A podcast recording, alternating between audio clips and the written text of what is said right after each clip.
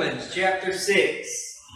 So we're just going to start over at the beginning of verse 14. We talked about because of what has been done in Christ, that we should yield ourselves unto God. Our members of our body should be yielded unto God, not yielded unto the sin nature. Not because we're so great, but because of what Christ has done. We have the ability to yield our members of our body to God and not to the sin nature. That we don't have to live like the old man that we were before we got saved. Amen? Yeah. Praise God. I, I need that every day. Every day I'm going to be faced with the fork in the road, basically, to go one way or the other. That will not change. Tomorrow when I get up, I'll be, I'll find myself right here. You, I've got to choose. Which way am I going to go? Am I going to yield myself to the sin nature? Or am I going to yield myself to God through Christ Jesus? That's my on a daily basis. That's why I said take up your cross daily and follow after me. I, every day. It's not going to change every. That's a. It's a daily thing. I'm going to wake up, and it will be sin nature, the new man in Christ, and I have the ability to yield myself to one or the other based off of my approach. If it's law, I'll find myself going the wrong way. If it's grace, believe, reckon, yield, I'll find myself going the right way. Doesn't mean that it's always easy. Amen. Doesn't mean that we just, uh, you're never going to fail. You, you're going to fail. You just, let's just get that out of the way right now. You are going to fail. You are not going to do this perfectly. If so, then it would not be progressive sanctification, and you would be the man. You would be it. Or if you could, uh, you know what? If you can figure out how to do it without failing, please, please come Yeah, let me know. please come let me know. We're, we're gonna we're gonna mess up. We're gonna fail, right? But that's okay. It's okay. We just ask for forgiveness and we get up and we keep walking because just because you fail doesn't mean you lose justification. No. The truth is, the only time that you can actually fail, not, I'm not talking about an act of sin here, I'm talking about to where you can lose that is if you stop believing. Yeah. If you keep believing, you win. It's only if you stop believing. Yeah. If you stop believing, you lose. But if you keep believing, no matter how many times you blow it, bite off a big old piece of stupid, find yourself looking more like the old man than you are the new man in Christ, that there, there, you're gonna have days. I just be honest. You're gonna have days where it seems like you just you're being dominated that day. Hmm. It seems like that day you just, my goodness, you look more like who you were before you got saved. You're gonna have days like that. Uh, just, just be real.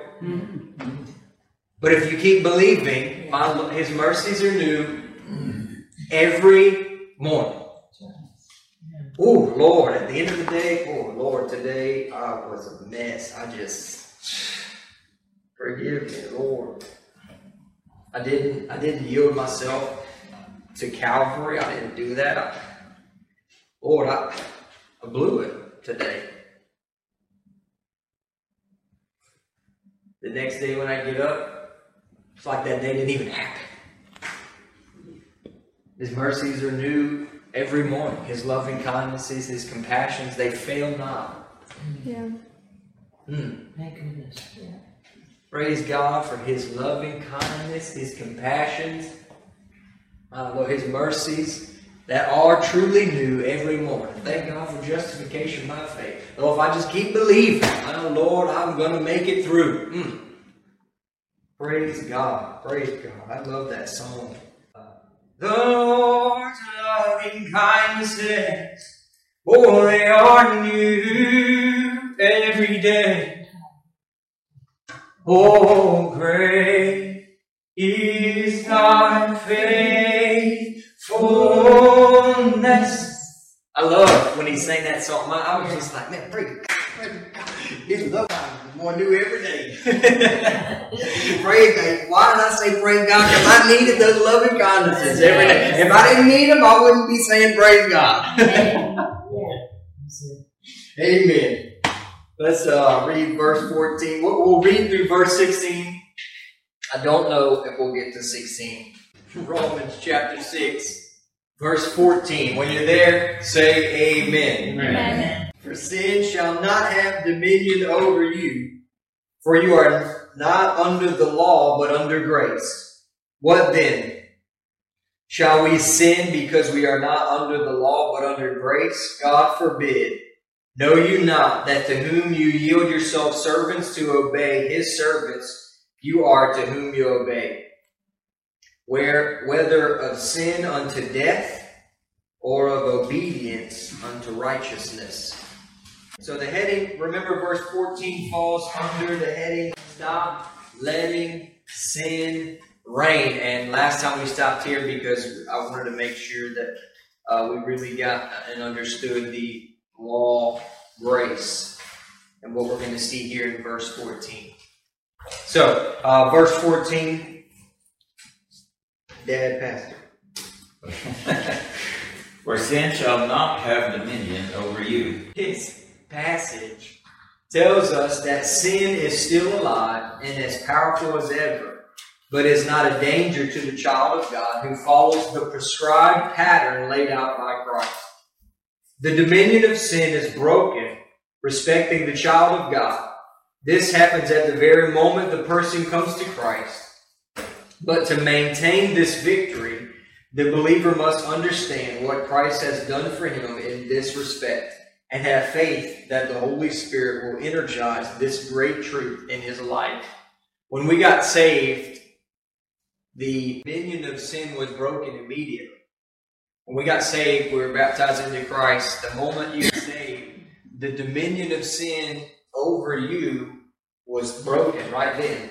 It, it didn't have to be done, it was already done. When you got saved, that dominion was broken. You were separated from the sin nature at that moment. You had it still was in you, but it doesn't it doesn't reign as king over you. Uh, there has been a uh, a separation, a cutting away, basically, uh, of your relationship with between you and the sin nature. You're once together, and then once you were baptized into Christ, you were crucified with Christ. You died. The sin nature did not die, you died. Yes. And through that death, that is where you were cut apart, basically, from the sin nature. We talk about that. We talk about circumcision of the heart.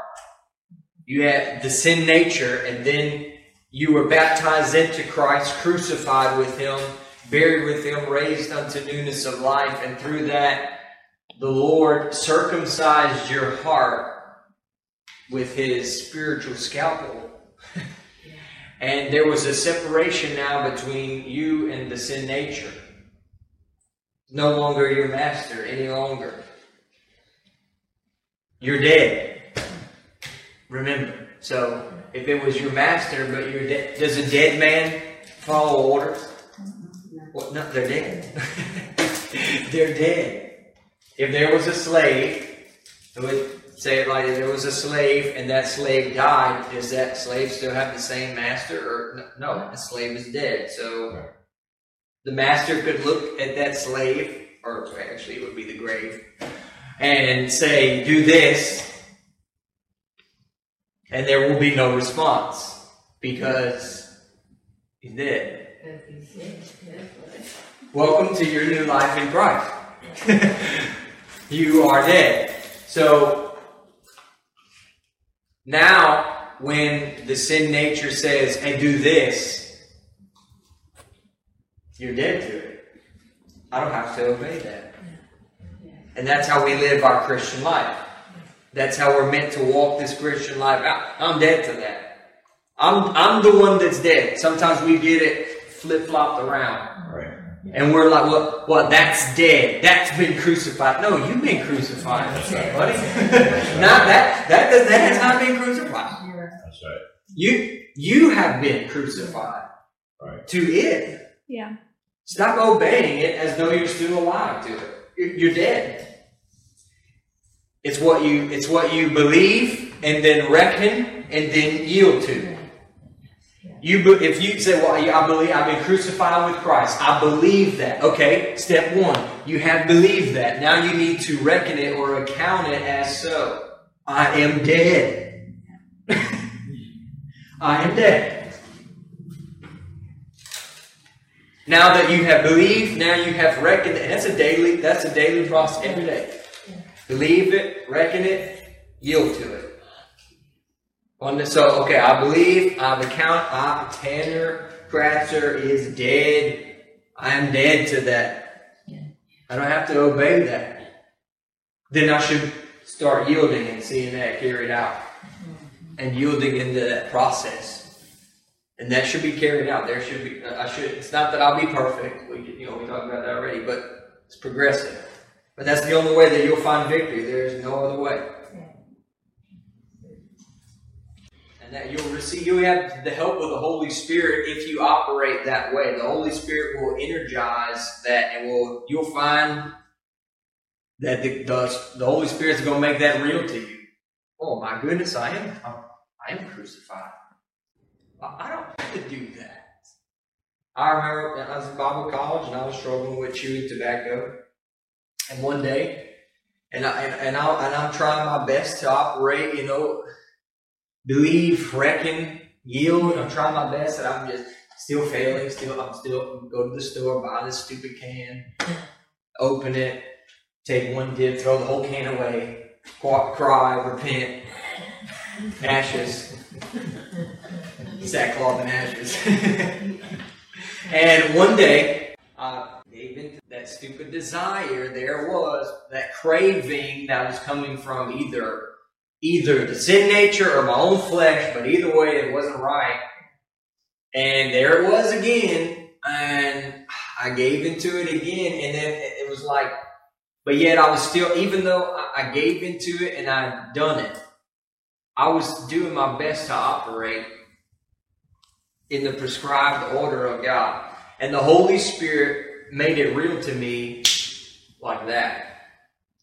You don't have to do that. And that, just like the light bulb just, bing, it just happened. I- can't tell you why it took that. It just did. And I was like, I got out of my truck and I was like, yeah, I don't have to do that. I was like, I don't have to do that. Yeah. I threw that can away and never bought another one. Just did it happen immediately? No, but I kept. I just kept operating in in what God had, the God's prescribed order of victory. Faith in Christ and what He has done. Believe, reckon, yield. Believe, reckon, yield. It didn't happen immediately, but because you continue, you got to continue. You can, it's not like, well, I tried it today, that didn't work. It doesn't work. yeah. That's right. Well, last time I checked, there was one, two, three, four, five, six, ten plays, and it was only till the tenth that Pharaoh let them go. Yeah. If you think that just because the first day, A1, Brittany says, I- I'm, I'm going to operate this way, and, and, and all of a sudden, Satan is like, oh, it's over. We've lost it. but that's what we think when we, we but yet, that, we can be honest and say that I can kind of operate that way sometimes when it doesn't work like the first day. Right. And I'm just like, ah, this this is garbage. This doesn't even work. That's kind of how we act. I mean, it's, it's funny, but that is kind of our attitude because we're an instant, especially in my generation. Doggone it, God should be perfect right now. Yeah. It takes time. It takes time sometimes. But the, the most important thing is that this is the only way that it can be done. Yeah. But the difference is being on the right road or the wrong road. If you're on the right road, you may have a blowout, you may have a flat tire, you may have all these problems, but you're on the right road and eventually you'll get there. If you're on the wrong road, you have no shot of ever getting there. Right, right. Even if it smooths down. right. That's right. If you operate in a way outside of God's prescribed order of victory, mm-hmm. you'll never make it to the intended goal. Christ likeness, mm-hmm. being sanctified, you're never going to make it. Now, what I won't say is that you aren't saved. You can you can be shocker. You can be saved and not operate in God's prescribed order of victory. That's exactly right. But you'll live so far below what you have in Christ. Right. And Brother Bob said that you're miserably saved. You're saved, but it's like, I mean, you're just miserable all the way through. All the way through your Christian experience and walk with the Lord, you're under condemnation constantly. You feel like at any moment God is just going to strike me with a lightning bolt because I'm just. And you're waiting on the proverbial hammer of God to come crush you like he's playing a game of whack a mole. and you're the mole. that's how that's how it can feel sometimes. Because we're, we're focused on the wrong thing. We're not operating in God's prescribed order of victory. And that's why sometimes we feel like, my goodness, if the trump of God sounded right now, I'm gonna be right behind. Yeah. Yeah. Dad passed would be the only one gone. And I'll be left because because I'm not and we don't ever say it, but what we really think is I'm not perfect. We never say it with our mouths. But if you live with a law mindset, that's what because I'm not perfect, because the law demands perfection. So because I'm not perfect, if the trump of God sounds right now, I'm a goner. I wouldn't go. I'd be left behind. And even though maybe, even though you might be saved, you're living under that condemnation. Living, you're living under condemnation. There are many believers that live a life under condemnation. Their whole Christian experience is under condemnation. And what you won't see is joy, peace. You won't see the fruit of the Spirit. Joy, peace, love, patience. You won't see it because they're constantly just. Brother Borg says that you feel like that Satan's just beating your head in. Yeah. Yeah. And there's so many Christians that I'll, I'll tell you right now, that's not that's not God's plan for your life. Yeah. That's not that is not the promised land that He promised. If that's happening, you're living outside of the promised land. Mm-hmm. Even though He's made a way for you to enter right on in. But we don't because we don't operate in God's prescribed order. Mm-hmm. So we basically just lock ourselves out of the promised land where the fruit there is so big. It, it, it said that when those spies went into the promised land, they came back and said that two of them basically would have carried a stick and just fruit would have been hanging on that sucker. Yeah. And they were like, dude, it's so big. Fruit in the promised land is so big. It's the fruit of the Spirit. Yeah. It's the type of the fruit of the Spirit. And in the promised land, you darn right. The fruit of the Spirit is more than you can even comprehend. That's how great the fruit of the Spirit is when you're in the promised land. And the promised land is everything that Christ has paid for you to have. Faith in Christ and what He has done. When you operate like that in God's prescribed order of victory, you're in the promised land. And you'll possess it little by little by little by little. But you're in there. And you're going to see the fruit of the Spirit like you've never seen before because when your faith is in Christ and the cross, then the Holy Spirit has free reign to move and work in your life. Yes.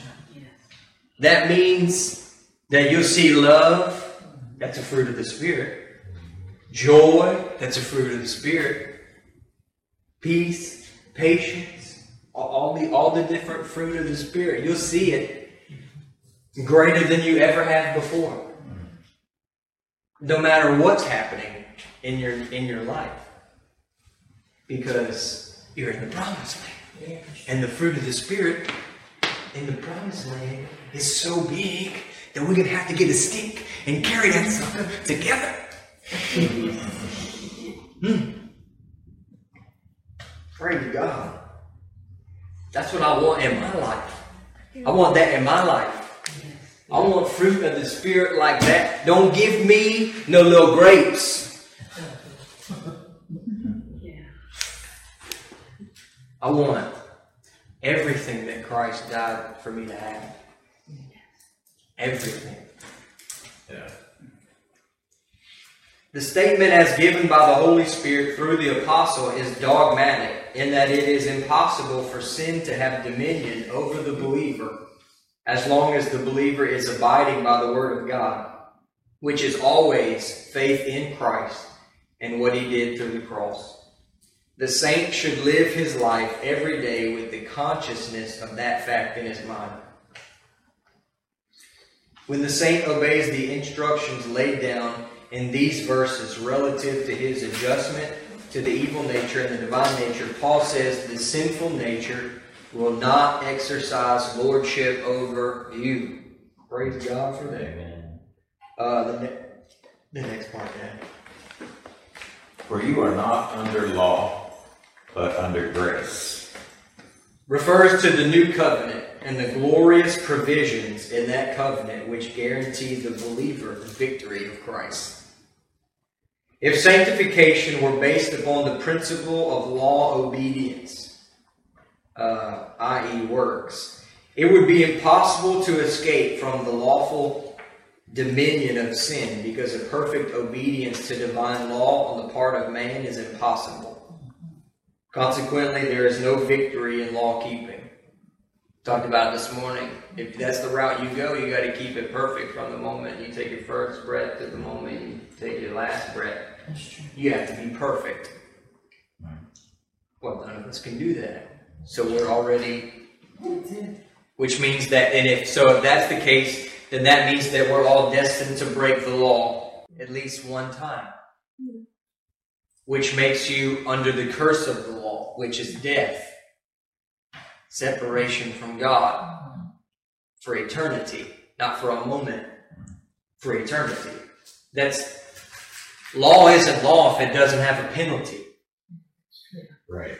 If there's no penalty, then it's not a law. If you're speeding, you're either going to get a ticket, or if you're speeding enough, you'll get more than just a ticket. Well, if you didn't get a ticket for speeding, then it wouldn't be a law. Because there's no, all law has consequences to it. Right. Yeah. It would just be a suggestion. It would just be a suggestion. Mm-hmm. You, you shouldn't, you should not speed.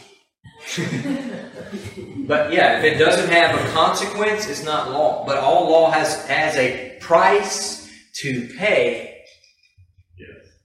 if you don't do it or if you break it. You murder, you go to jail. Thou shalt not murder, or you go to jail. But God's law goes even farther above all of that and says, Thou shalt not murder, if so, you are worthy of death. So, if we go off of law keeping, we all fall under the verdict of guilty which means we're under condemnation because we are guilty and worthy of death because that's the penalty for breaking law. But being based upon the opposite principle of grace, liberation from the power and dominion of sin as a master is secured and may be enjoyed every single day of our lives. You don't have to be under that verdict. I didn't say you wouldn't fail. But you don't have to be under that verdict because justification is a verdict, just like sanctification is a verdict. Justification says that you're righteous. You're not only innocent, You're not only not guilty, but it's as though you've never failed ever. Not one single time. And you have perfect righteousness. That's the verdict that we have when we're in Christ Jesus. Condemnation says that you're guilty, you're worthy of death. Well, so they're both verdicts. So you can't live under two verdicts at the same time. You can't live under justification and condemnation at the same time. It's either one or the other. Mm-hmm. The only way to get justification is by faith in Christ and what He's done at Calvary, and you are justified. Which means if you're justified, then what verdict can you never come under? Condemnation. Because you can't live under both. You can't be guilty and not guilty at the same time. Right, right. You can't be guilty and innocent at the same time. Yeah. But a lot of Christians live their life that way. Oh, I'm innocent. Praise God, I'm justified, but I'm guilty. Uh, Can't be both, right? Okay, so you're justified and condemned at the same time. That'd be a little confusing. We'd be double minded mm-hmm. all over the place, unstable in everything that we do. One day, praise God, I'm justified, especially if I'm doing good. But at the moment I blow it, my Lord, I'm, if the trump of God sounds, I ain't making it. Condemned. And we're just like a roller coaster ride. Yeah. What you're point making there is really such a good point. Uh, I was thinking about that is that so many people that I met, and I've experienced that in my own life. I don't know about you, where I didn't put it into words like that. I never thought about it in those terms, but living justified and guilty at the same time in the way that I act, in the way that I think. And sometimes it's, it's not just that, you know, when we blow it, that's obvious, you know. It's just that we look within ourselves and we see in ourselves all kinds of potential to blow it. And sometimes that's all we need, right? And so we live guilty because, not because we've actually committed anything, but because we see within ourselves the potential to do that. And so we kind of live our Christian walk in a, like a double-minded way, like you were talking about. And that just resonated with me so much when you said that just now. Um, and I immediately begin to see areas of my own life where I think like that. I actually think like that. That thinking and that, and if we think like that, that thinking manifests itself in our life in some way. We're going to manifest that and live like that. And that's not what God has for us. And I just wanted to say that resonated so much and it was very real to me just now. Yeah, we like we, we walk around like we're like a redheaded stepchild or something. like, well, I mean, I'm in the family, but Not the favorite. I'm in the family, but they've said they put me off in a in a quadrant. the Lord has just totally quarantined, and that's the way. I, like I'm saved, I'm in God, but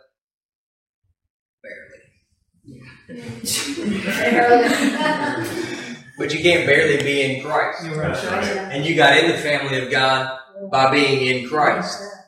And like I talked about this morning, if you're in Christ, you have God's perfect, spotless righteousness as though you've never failed one time. Actually, as though you're in a glorified state right now, as the way that God sees you, as though you are already like Christ. Yes. Praise God, Brother Ted Pastor. My Lord. That's how he sees me right now. Yes, that's how he sees you right now. So maybe it's time that you start seeing yourself through the lens of God Hallelujah. He said that I'm and not through the lens of others or your own Yeah. self. Amen. Judge yourself. Paul said, I, Paul basically talked, I think it was Paul, talked about judging. He said, I, I- basically, I, don't, I can't even judge my own self correctly. Right. Yeah. total different. But I gotta, I gotta see. I have to see my own self through the lens of the cross, and other people. Right. I've got to look at myself through the lens of Calvary. That I'm in Christ. I have a robe of righteousness. My Lord, I am not a redheaded stepchild. I am in the family. My Lord, thank you, Jesus. And I got to see my brother the same way. Right. Right. right. Even if with my eyes I can see him blow it. Right. But yeah, man, let me see my brother blow it. Oh, it's on. That's how we act, though. Yeah, it's true. It's actually right. There's only a certain point that you should actually treat a brother like that, and it's if they refuse to repent. Right. If they just insist upon going that direction. Okay. And you've warned them, and then you and another brother have warned, and then I guess the elders of the church or something like that, and then it, Paul said, turn them over. Yeah. Just turn them over, and it's for their good. It's out of love because that direction leads to destruction, and by turning them over, it's as if they speed. It speeds up the process, just like we saw in the beginning of Romans. Uh, Romans, that the downward spiral. Yeah. And a certain point in that spiral, God actually speeds it up. Well, why would God do that? For so they'll repent. So they'll reach the end of themselves faster. Yeah. But we should really be viewing each other and judging one another as in Christ. Yes. Amen. Uh, you were talking about that roller coaster ride, up and down, up and down, up and down. Uh, a, a good way, Brother Bob taught it like this. Uh, it made a lot of sense. Is if you if this, if this is happening that up and down, the truth is you, you're not seeing yourself as crucified. You you you're, you're seeing yourself as alive. If someone is alive, that heart monitor is beep beep, beep, is up and down, up and down. And the only way that it becomes steady is when they're dead. Beep, consistent. You know, that's how God wants us to live our Christian life. Beep. Dead. And we're crucified in Christ. My Lord, it's good to be dead. My Lord, it's good to be dead in Christ. Because the storms can come, the waves may get higher and higher and higher, the valleys may get lower and lower and lower, and even the mountains can get higher and higher and higher, and I'll still just my Lord, praise God, the Lord is pouring out blessing upon blessing upon blessing, and I'm still just because Lord, I thank you for Calvary. Yeah, but what about all these other things? I thank you for Calvary, Lord, what you have done. And then when all of the blessings go, I'm not. It's not like that. It's just beep. Yeah, but man, you lost everything, Joe.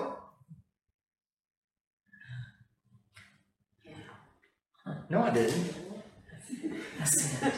I have everything that I have need of. Thank you for Calvary. Hallelujah. Oh, peace. Peace. Oh, peace. Yeah. When the saint obeys the instructions laid down in these verses relative to his adjustment to. Did I read that already? Don't matter. Don't matter. Yeah, I did. You are not under the law but under grace, good verse. Refers to the new covenant the glorious provisions in the covenant which guarantee the belief, of the victory of Christ. uh, yeah, okay, I read. If sanctification were based upon the principle of law obedience or works, it would be impossible to escape from the lawful dominion of sin because a perfect obedience to divine law on the part of man is impossible. Consequently, there is no victory in law keeping. But being based upon the opposite principle of grace, liberation from the power and dominion of sin as a master is secured and may be enjoyed every single day of our lives. Under law, sin has dominion, but it has no dominion under grace. One of the one of the things about the sin nature that that give that's dominion is not only that acts of sin are produced, but that the penalty of sin will be there. The law of sin and death. You sin, you die. You break the law, you die. So, when the dominion of sin is broken, then they have to be removed. Jehovah Jireh. Jehovah's provision shall be seen. The context of that story, which we talked about in here, the context of that story and where that name of God was given by that Abraham used that name of God and it was revealed to Abraham Jehovah Jireh, Jehovah's provision shall be seen. Isaac was going to be sacrificed. But right before, God stopped him, and then there was a ram caught in the thicket. And the ram took Isaac's place Yes. on the altar. The Lamb of God took your place on the altar, which is Calvary. Because the curse of the law was death. You broke the law, and the curse of the law was death upon you. But the Lamb of God, who was caught in the thicket, stepped in, took your place on Calvary, on the cross, and took the curse that was meant for you upon himself. Amen. So if he took the curse for you, then that means that you will not take that curse upon yourself if you're in Christ. Yeah. Therefore, you're free from the curse of the law. It has no dominion over you.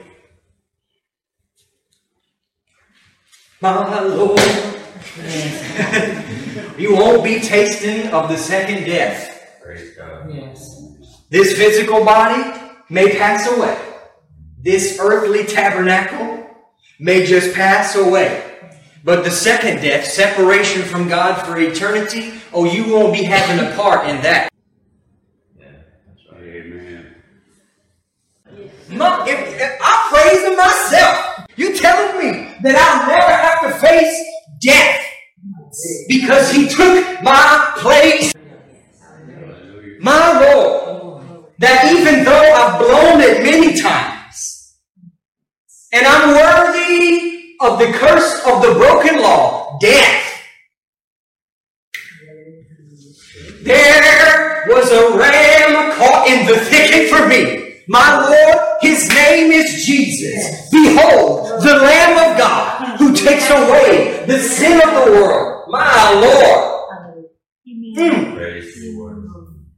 Ah, oh, get happy. Mm. Him. Ah, goodness. To be under law refers to a person who attempts to live in obedience to the law of God in his own strength. To be under grace is to be a person who has been the subject of a surgical operation, so to speak, in which the power of the sinful nature has been broken and the divine nature implanted. Government of law and government of grace hand out. If you got it, you're going to need it. Okay, so we see, we're going to see the, the two uh, governments. Government, we're either living under a government of law or we're living under the government of grace. just like here in America, we live under the government of democracy, and then other places they do not have the government of democracy; they have the government of dictatorship. Those two would be contrasted.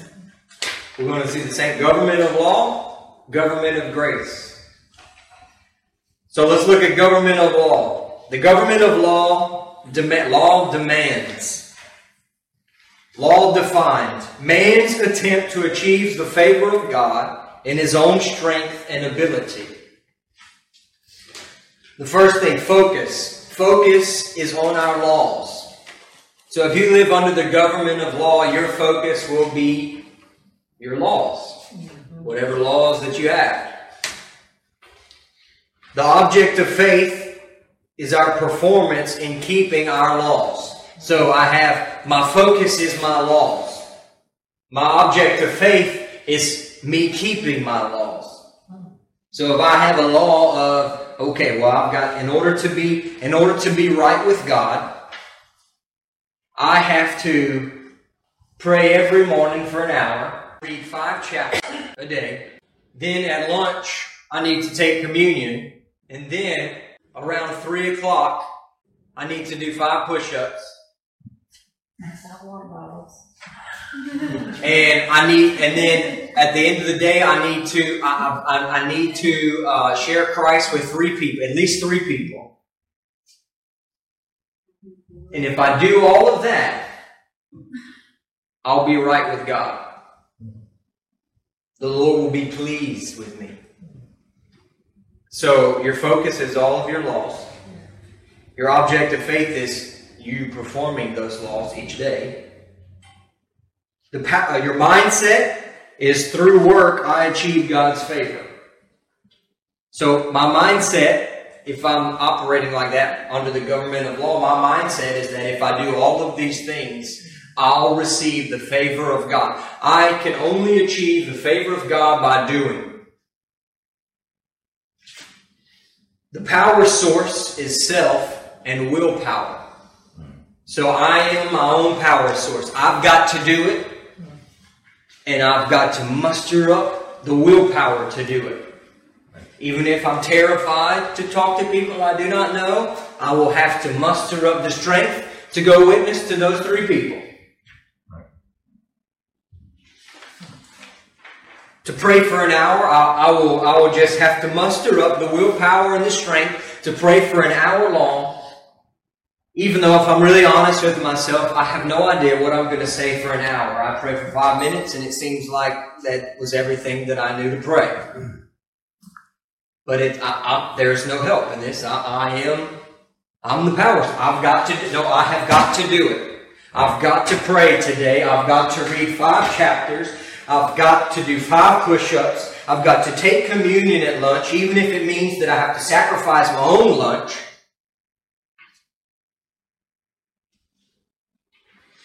Got to witness to three people.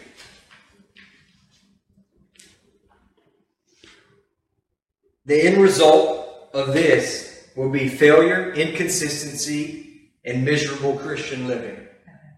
Because you're not going to be able to do that perfectly every day. You won't be able to. One of the days throughout your life, something is going to happen mm-hmm. that you are not able to carry those out.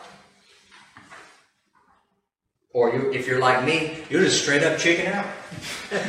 I didn't witness to three people. I'm scared.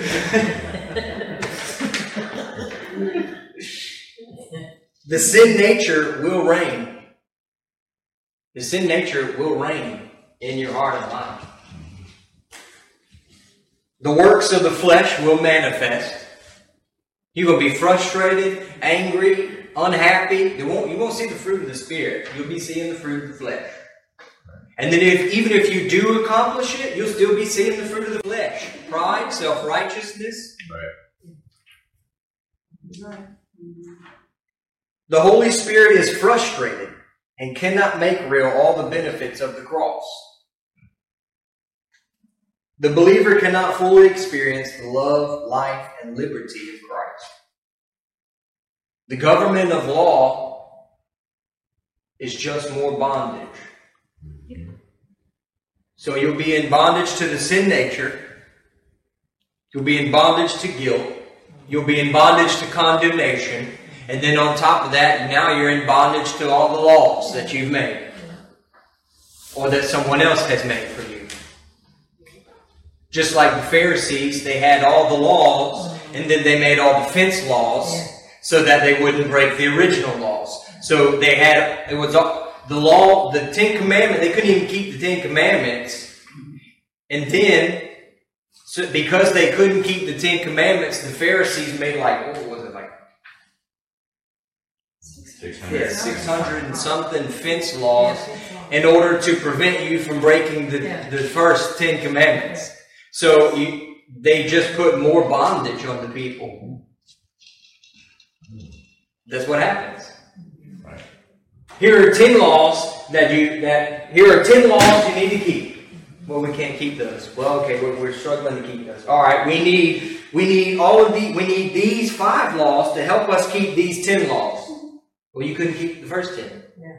and now you have five more to keep to help you prevent from breaking the first ten. Which guess what's going to happen? You're going to break those five Yeah. because you're ruled by the sin nature, and the sin nature bend has a natural bend to do the wrong thing. So if there's a law, the sin nature is going to naturally bend you to rebel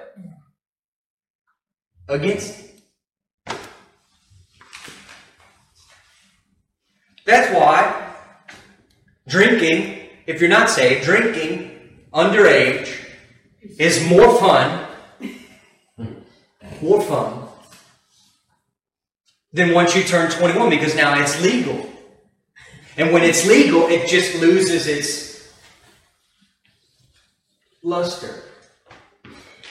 Because law just stirs up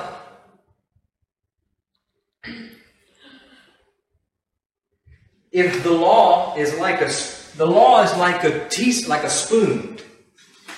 The law is like a spoon, and this is your heart.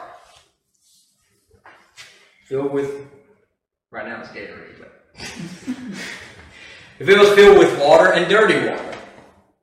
But if you let it sit long enough, any dirt would just go to the bottom. It would settle to the bottom, and you really, you know, the water would look halfway clear. But then if I take the spoon and stir up the water, then all the dirt and sediment in the water mixes up. And basically it goes from the bottom to. So the spoon is like the law. And when the law is applied to the heart, it stirs up the sin nature.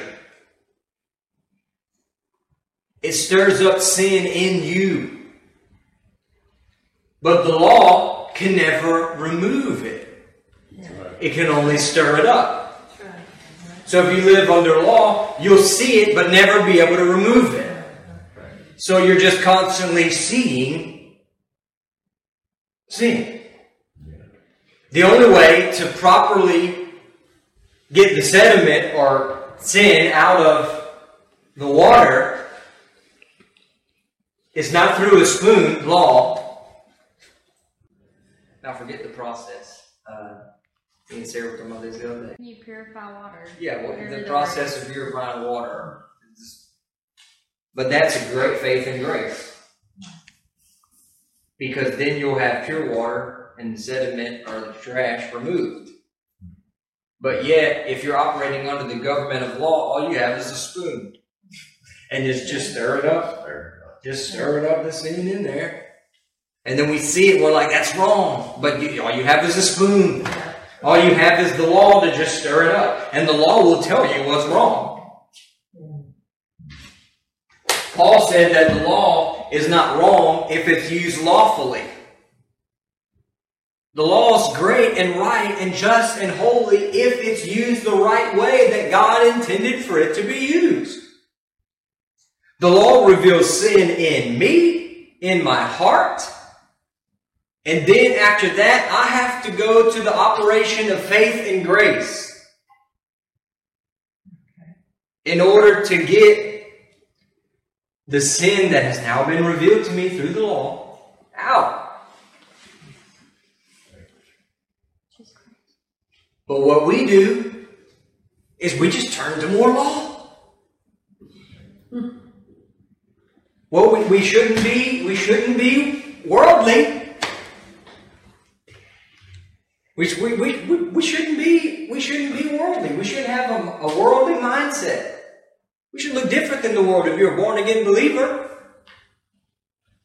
So whenever we find that, oh my goodness, I'm worldly, when that's revealed to us, if we don't know the operation of faith and grace, what's been done at Calvary, that you're crucified to the world, that you don't you don't have to obey all of that, you don't have to go that way. Then what we do is we make a law. We make a law so that I don't. Okay, okay, well, okay, I cannot be worldly. Okay, well, okay. So what we're gonna do is we're just I'm not I'm not we're not watching TV anymore because TV is worldly. Uh, It's we brother David Wilkerson called it the Babylonian. Uh, what do you call that? Idiot bucks. Yeah. and I, I look, I, I respect brother David Wilkerson tremendously. He is a man of God, but he was under law mindsets in certain things. Well, we can't watch TV. That's a law mindset. Doesn't mean he's not saved. We we get that. It doesn't mean he's not saved. Mm-hmm. Wow, he was saved. My Lord. And anointed by God Yes. to preach. But that's a law mindset. And, and just because you don't watch TV doesn't mean that you won't be worldly. Yeah. Wor- Worldliness is not doing certain things, worldliness is a mindset. Mm-hmm. In, in Pentecostal faiths,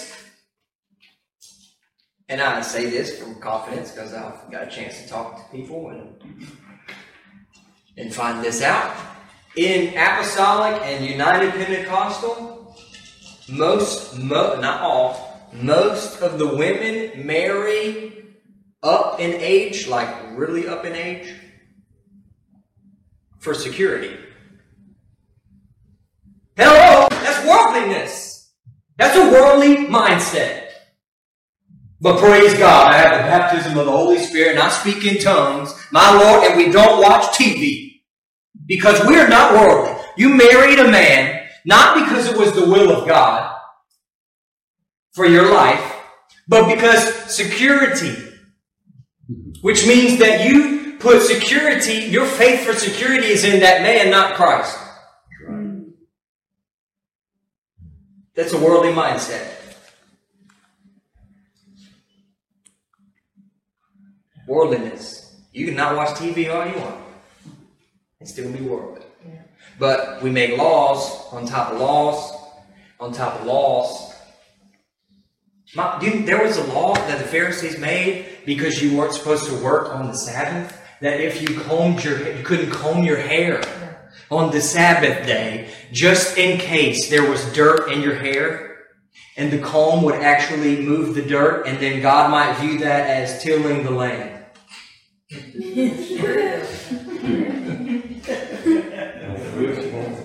mean, you talk about bondage. Yeah. My goodness, what what got bondage is for what? Oh, you can't do this.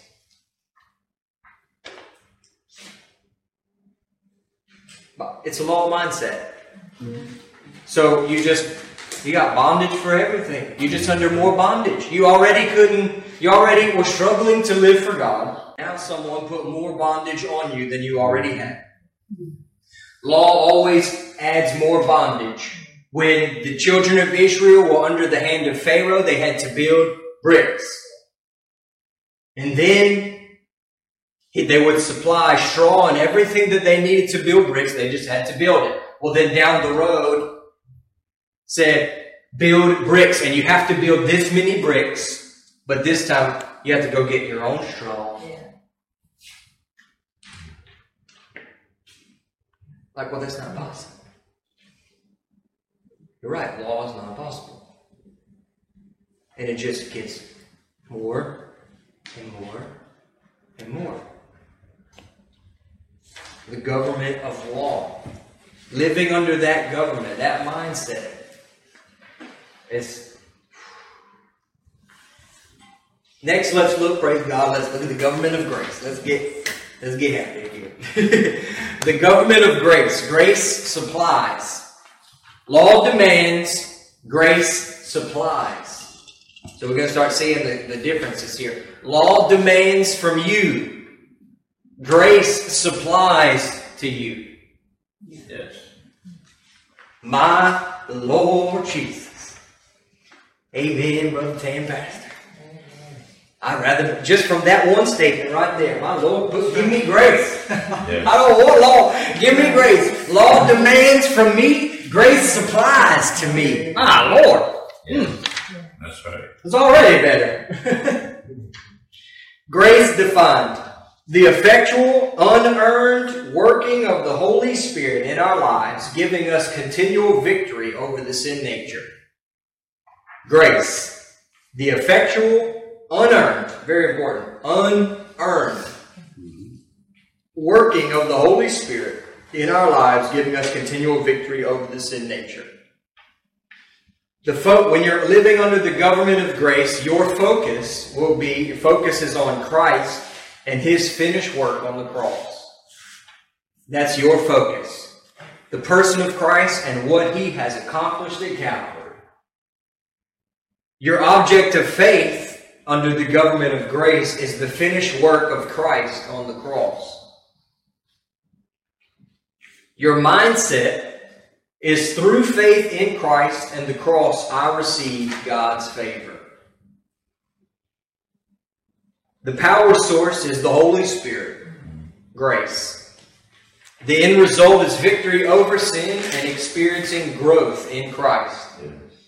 The divine nature reigns, the fruit of the Spirit will manifest.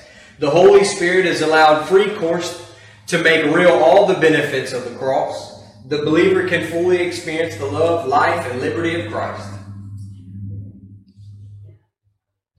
My, give, my Lord, give me grace. Hmm. Lord, give me grace. My Lord. Hmm. Praise God. Lord, give me grace. I don't want the government of law.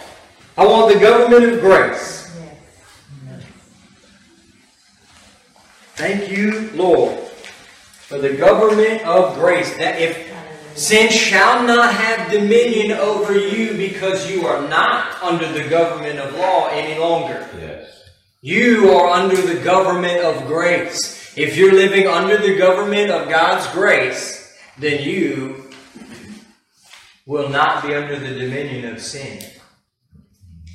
And that it, you can live under that government, you can live under the government of grace today, tomorrow, the next day. But you'll still have that choice which government you want to live under. Tomorrow you'll have that choice. Government of law or the government of grace? Which one do I want? I want grace. I want the government of grace. Grace, grace, God's grace, grace that will pardon and cleanse within. Grace, grace, God's grace, grace that is greater than all our sin. Grace,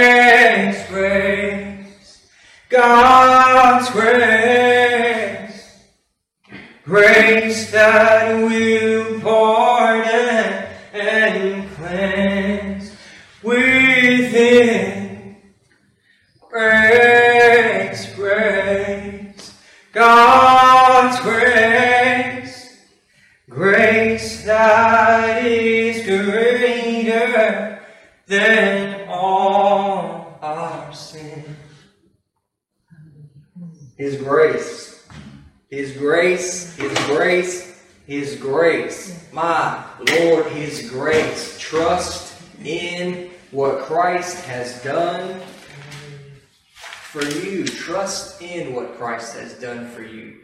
Paul is speaking of the law of Moses, and for the simple reason this law is the crown prince of all law, simply because it was given by God and was consequently perfect. However, it also refers to any type of law which the believer makes up, whatever it may be, or even churches for that matter, with the intention of bringing about a righteous life. The idea is this whenever a believer faces sin and fails, almost automatically, at least if he does not properly know the Word of God, he will institute a series of laws of his own making or the making of someone else, thinking that by keeping these laws he will have victory. To use anything other than what Christ has done at Calvary can be constituted as law if it is used to attempt to gain victory. You can turn prayer into a law Yes, you can, yeah. if you use it to get victory over something that you're struggling with. Because, man, I'm struggling with this in my life. If I just pray more, then the Lord will give me the victory. You've made a law out of prayer, and God won't, eh, He's not going to honor that. You'll be blessed. I'll tell you that. You're gonna, you'll be blessed because you're spending time with the Lord. Of course, you're going to be blessed. But you will not find victory over the thing that is dominating you. Actually, it's going to get worse. Because you're using prayer in a way that God never set it up to work. And you've turned it into a law. That's true. Mm-hmm. And we, we, we do that now. Come, mean, come on. It's true. We're deceived because it's scriptural. Prayer is scriptural. Yeah. And it's a good thing. Prayer is not a bad thing. Prayer is a good thing. And I'll tell you right now, if you are born again, you, especially if you understand the message of the cross, you, we should be the most praying folks there is. My Lord, we see our, our need for Christ. Yeah. We are, we dependent upon Him. Totally. So sometimes, we'll just be honest, sometimes because of the message of the cross, but praise God, we know the message of the cross, and I don't have to pray.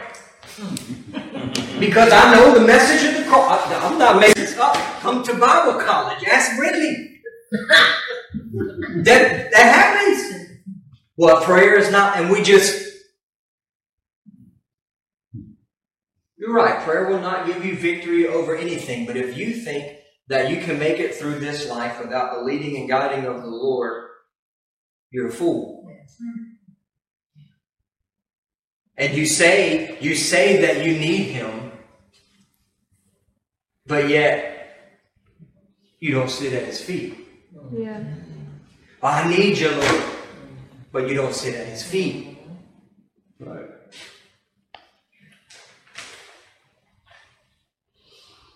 See, grace actually demands more than law will ever demand, except it will give you its supplies. Right, right. Yes. Law demands and says, pray. Grace says, I've done everything that you need. Come spend time with me. Yeah. Glory. My Lord, Martha, Martha. Glory. Why you worried about many things, Martha? But Mary has chosen the best, Yes. and it will not be taken from her. Say, I want you to say that again. You're talking about the law, how the law demands and says you, you must pray. And if you pray enough, just maybe. Yeah, if But- you don't pray, ooh, But that, what, what you said that just now, you said the Lord, uh, that Jesus provide, He's done everything. Everything. Jesus has So done everything says- that you have need of. Just, come spend time with me. just come spend time with me. See, Just come spend time- liberating. Let me tell you, my, when, when I began to understand the message of the cross and, and prayer and the Lord's prayer pattern, when I begin to understand that and that it is a cross centered prayer through and through, then, because before I was just like, pray, I, I, five minutes. I've been in there, for, I feel like I prayed for four hours. Look up the clock at five minutes, like,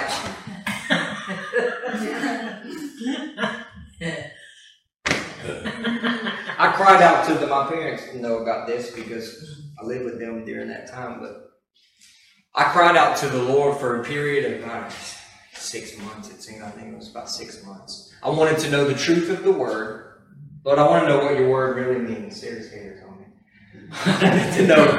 I wanted to know, Lord, I want to know what your word really means.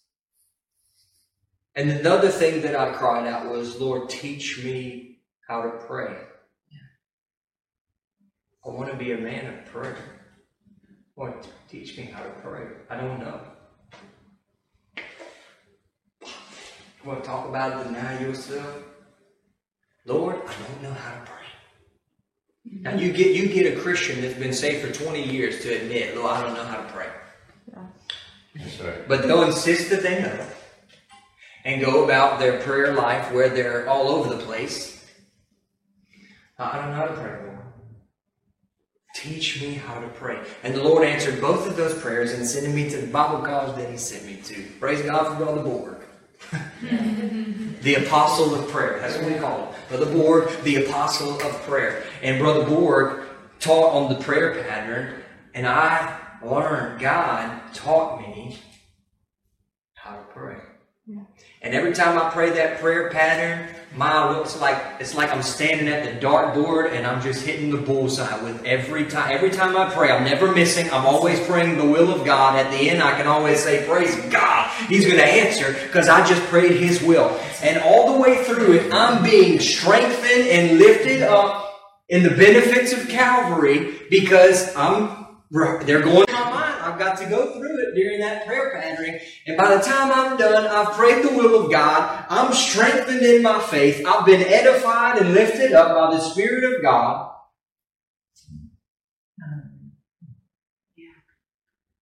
And, and I look up at the clock. Oh my goodness, an hour and 30 minutes went by. I, am not exaggerating. This is not, and I, this is not, I'm not, oh, I, well, I didn't know how to pray until the Lord showed me.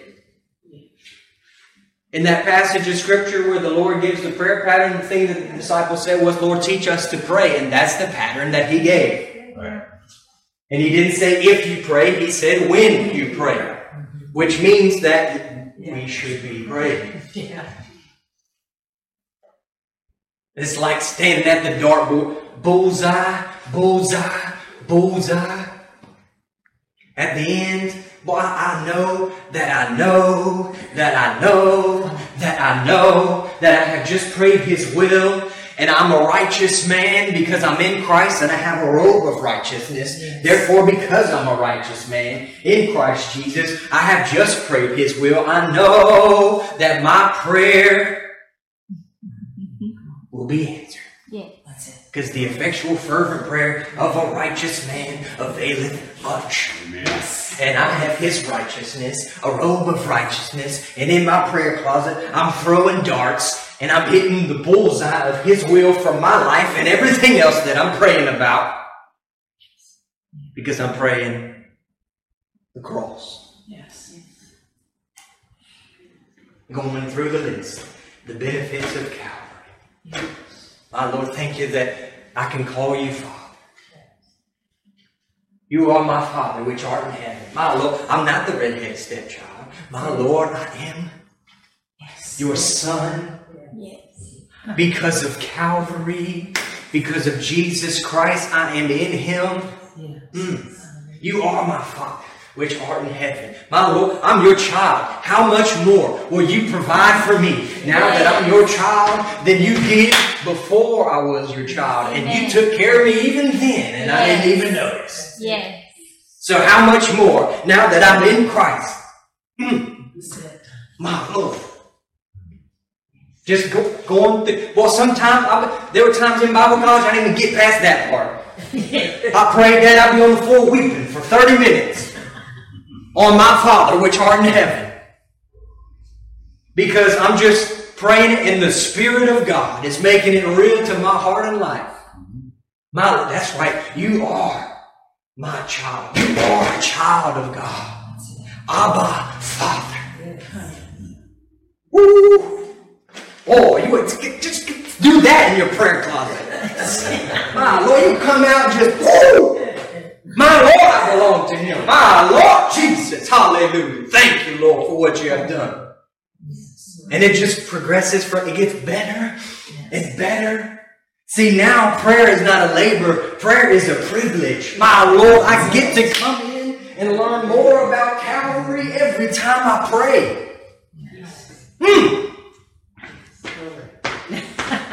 Just waiting for the next time I get to pray.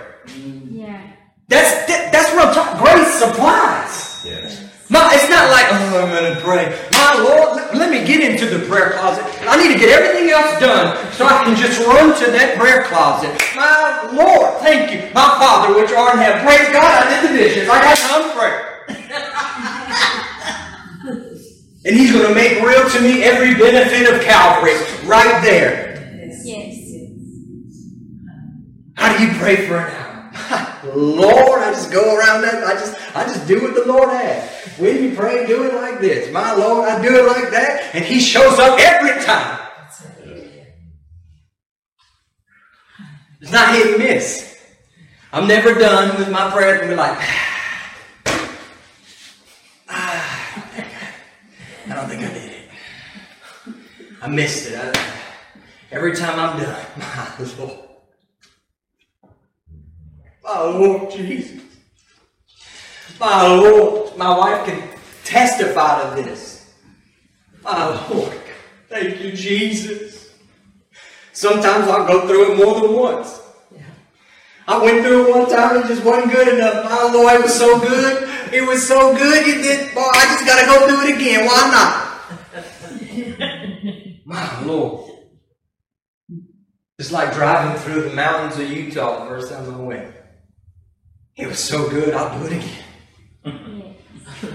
That's how it feels sometimes. My Lord, I get done with the prayer. I get done. For thine is the kingdom, the power, and the glory forever. My Lord, it all belongs to you. Yes. My Lord, you know what? That was so good, Lord. Let's just do it again. Yes. My Father, which art in heaven, my Lord, I belong to you. Jesus.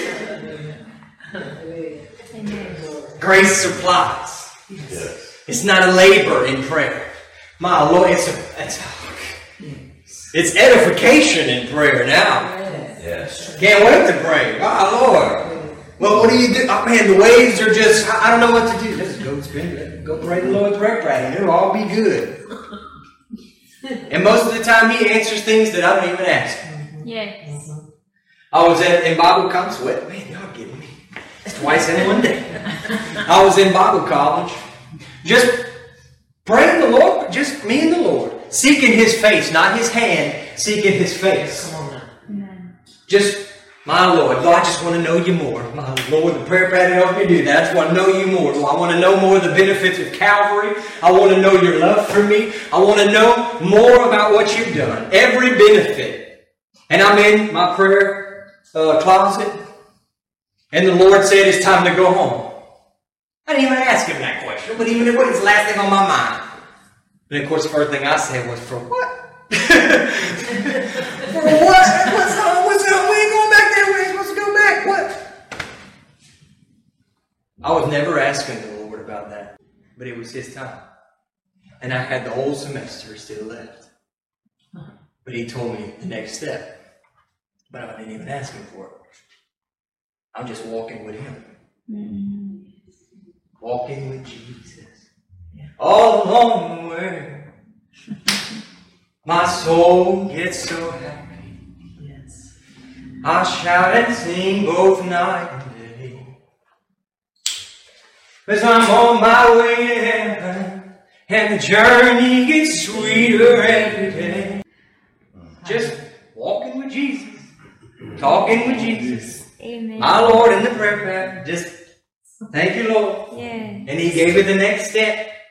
You know what happened the other day? Doing the same thing. I got decisions I gotta make. Amen. I don't know what the heck I'm gonna do. well, just ask the Lord about it. No, I think I'll just focus on Calvary. I think I'll just focus on what He's done for me at Calvary. Yes. My Lord, in Yes. doing that, guess what He told me? He told me what to do, and I didn't even ask Him. Amen. This is the way to go, son. Yes. If you, if for those who don't know, I was offered a job, a, a, a job I used to have, And I was split right down the middle. I had no idea what I was going to do. I didn't know. I said, Lord, I just want your will for my life. That's the most important thing. I don't. I just want your will for my life. Doesn't matter if it's more money, less money. I just want your perfect will for my life. The most important thing to me is your will and my relationship with you. I don't know what to do. And as I focused on that, I had waves, turmoil. But then when I just focused on Him, and I just wasn't even asking Him about it, He told me what to do. Yeah. Yeah. Just walking with Jesus, Yes. Talking with Jesus, all along the way. Amen. Law cannot set anyone free, even as the law of Moses never effected any type of salvation or victory for anyone. It was not designed by God for that purpose, nor intended to be used in that fashion.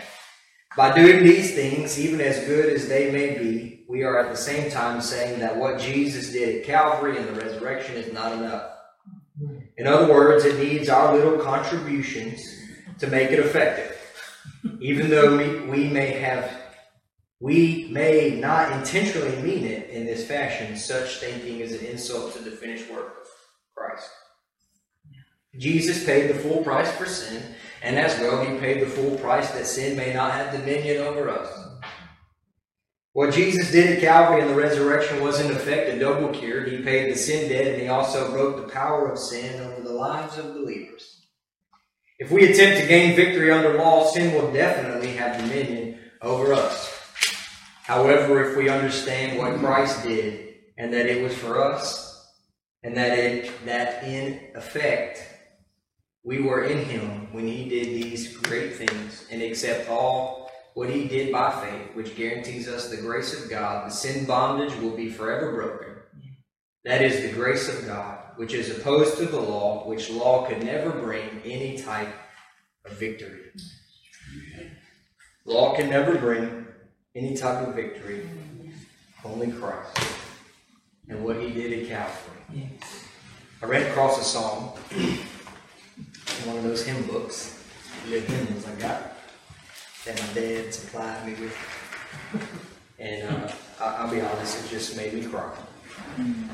Sat there, I was at home by myself this afternoon, and I just ran across it and just I cried.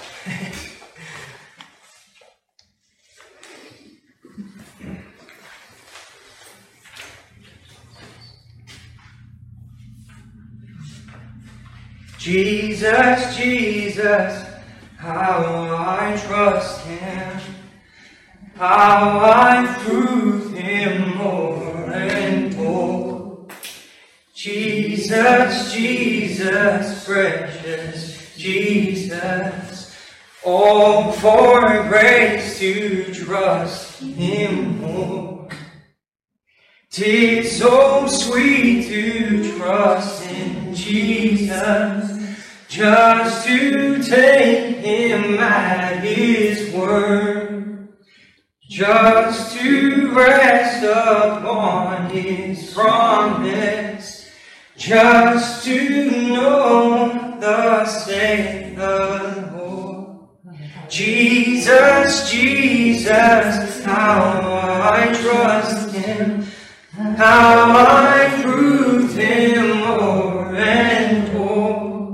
Jesus, Jesus, precious Jesus, all for grace to trust Him more.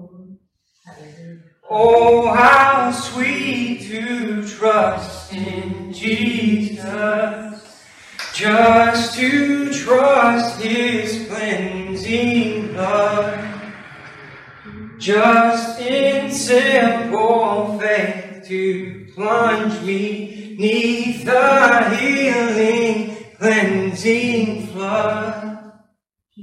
Jesus, Jesus, how I trust Him, how I prove Him o'er and o'er. Jesus, Jesus, precious Jesus. Oh, for grace to trust Him more.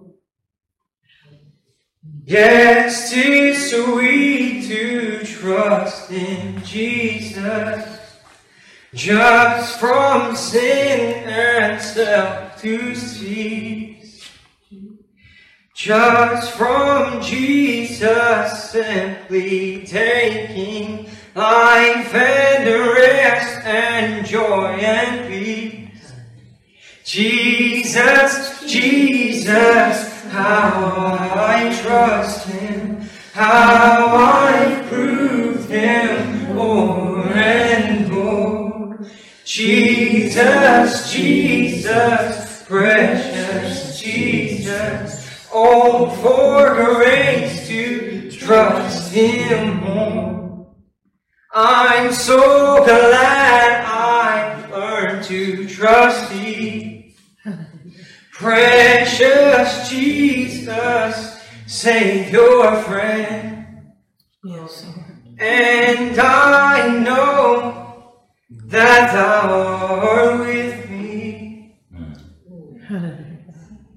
Will be with me to the end.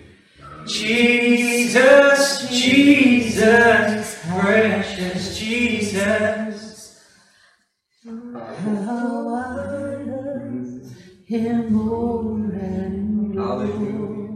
Jesus, Jesus, precious Jesus. Oh, for grace to trust.